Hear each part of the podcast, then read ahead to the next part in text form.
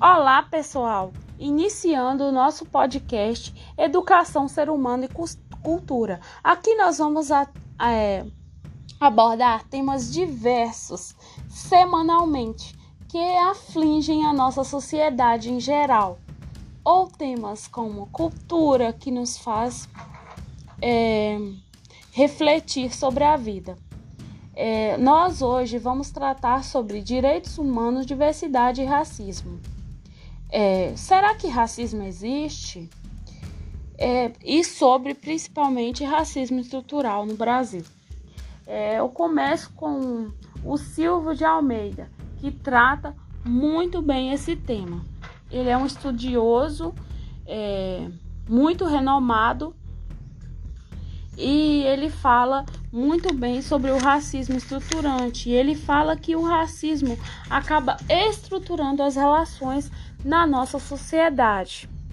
Por que isso? É porque ele já está tão enraizado em nossas relações que acaba que ele fala como que nós vamos nos relacionar. É, e às vezes para, que, para quebrar esse tipo de de racismo é muito complicado, porque ele já está tão bem estruturado na nossa sociedade é, que se naturaliza como algo normal, normalizou. É, assim, podemos perceber que é, a maioria que hoje é assassinada é uma população negra ao qual nós não achamos isso estranho, não procuramos entender por que, que, a, que a maioria que morre no que morre que que comete que é cometida de homicídio é a população negra. E nós quando acaba morrendo um, um negro, nós não nos espantamos. Por que será disso? Por que acontece isso? Porque o racismo já acaba que estruturou na nossa sociedade. Assim, o Silvio ele trata muito bem sobre isso. Assim, Golder fala que o racismo já está na essência da sociedade e apropria para manter, reproduzir e recriar desigualdades, privilégios, revelando-se como um mecanismo colocado para perpetuar o atual estado das coisas, ou seja, sem modificar esferas. É, cada um continua no posto ao qual ele deve estar. É, o direito à educação se escreve dos direitos sociais. É, é um dos direitos sociais. É, Conjugar o racismo estrutural e o direito à educação resiste, pois, no importante subsídio à compreensão a compreensão das complexas camadas que transpassam a nossa sociedade. Ou seja, compreender o, o o racismo é compreender toda uma estrutura econômica, social e cultural da nossa e, e compreender historicamente alguns movimentos. Então, hoje nós vamos tratar, mas não podemos abordar o tema como um todo. É, eu também vou deixar aqui falar um pouquinho sobre uma telenovela exibida em na década de 60 pela Rede Globo. É, essa novela tem como atriz é, que teve um sucesso tremendo, ganhou até prêmios, Isaura Bruno, Isaura Bruno. Mas será que ela teve o reconhecimento é, igual teria uma pessoa branca? Vamos ver um pouquinho. Mais um original de Félix Canhã, O Preço de uma Vida.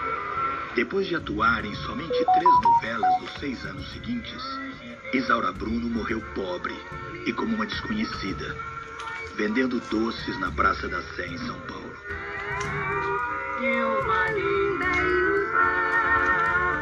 Conta-se que, próximo de sua morte, ela afirmou melancolicamente que tinha tantas tristezas que não sabia qual era a maior. A história de Isaura Bruno já prenunciava o drama de reconhecimento que viveriam todos os atores negros da TV brasileira. Mas para todos nós, negros e mulatos, passou inteiramente despercebido o desaparecimento daquela atriz. A crença na democracia racial e o desejo de branqueamento tão fortes naquele período nos impediram de perceber o desfecho trágico de Isaura Bruno.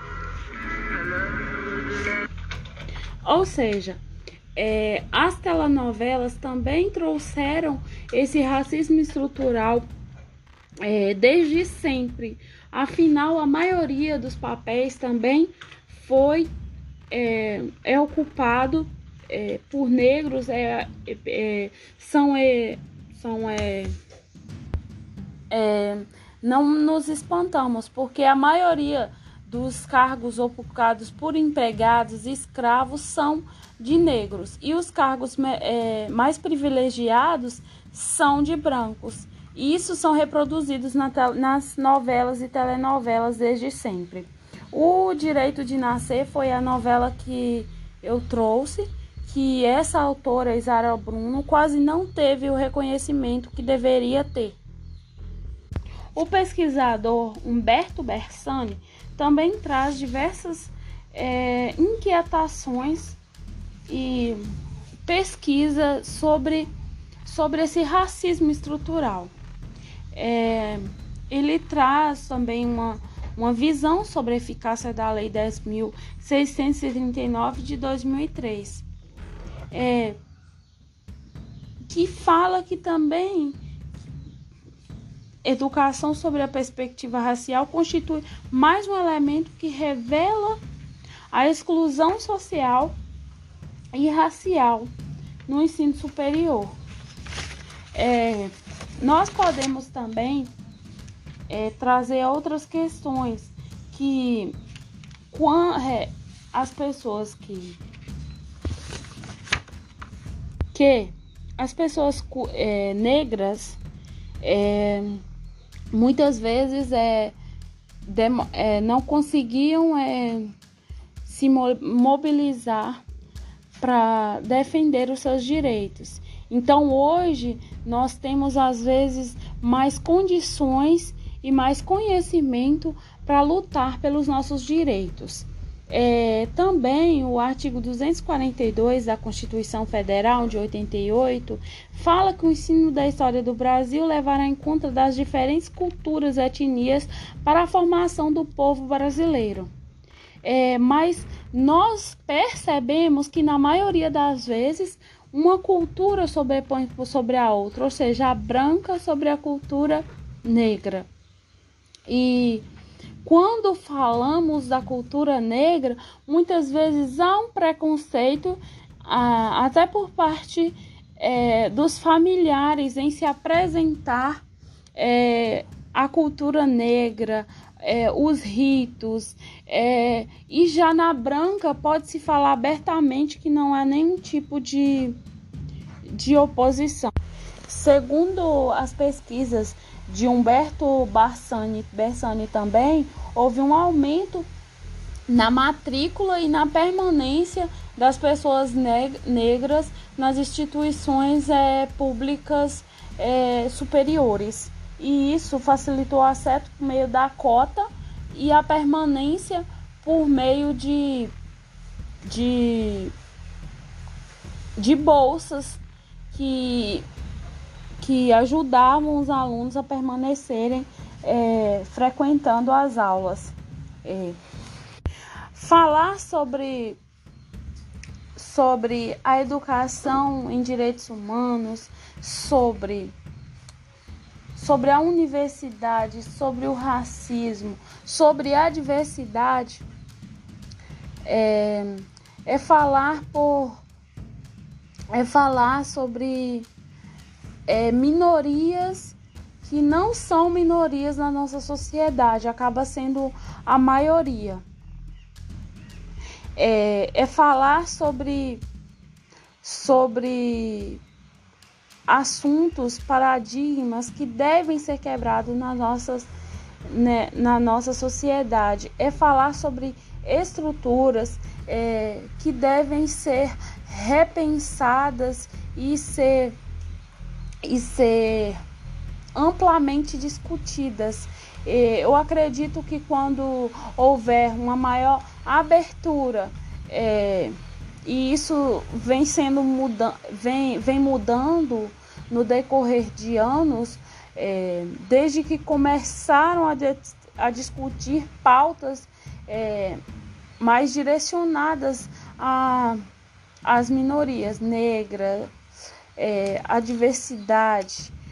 E sendo assim, é, acabamos por ter é, por ter visibilidade na sociedade e, e assim atingir um, um patamar bem melhor. É interessante também dar visibilidade a certas a pessoas como autores negros, pessoas que falam sobre a diversidade e que defendem a diversidade. É, pois cada vez que que falamos, acabamos desconstruindo, desconstruindo estruturas que já estavam arraigadas na sociedade. Esse assunto demanda um pouco mais de tempo, afinal, ele abrange diversas áreas e é muito extenso. Falar sobre diversidade é falar sobre praticamente todas as esferas da sociedade. Então, desde já, eu agradeço, aceito sugestões sobre temas a serem tratados e no próxima semana nós vamos continuar tratando sobre esse tema, sobre é, outra perspectiva. Desde já, eu agradeço a todos que me ouviram e aceito sugestões e reclamações. Obrigado.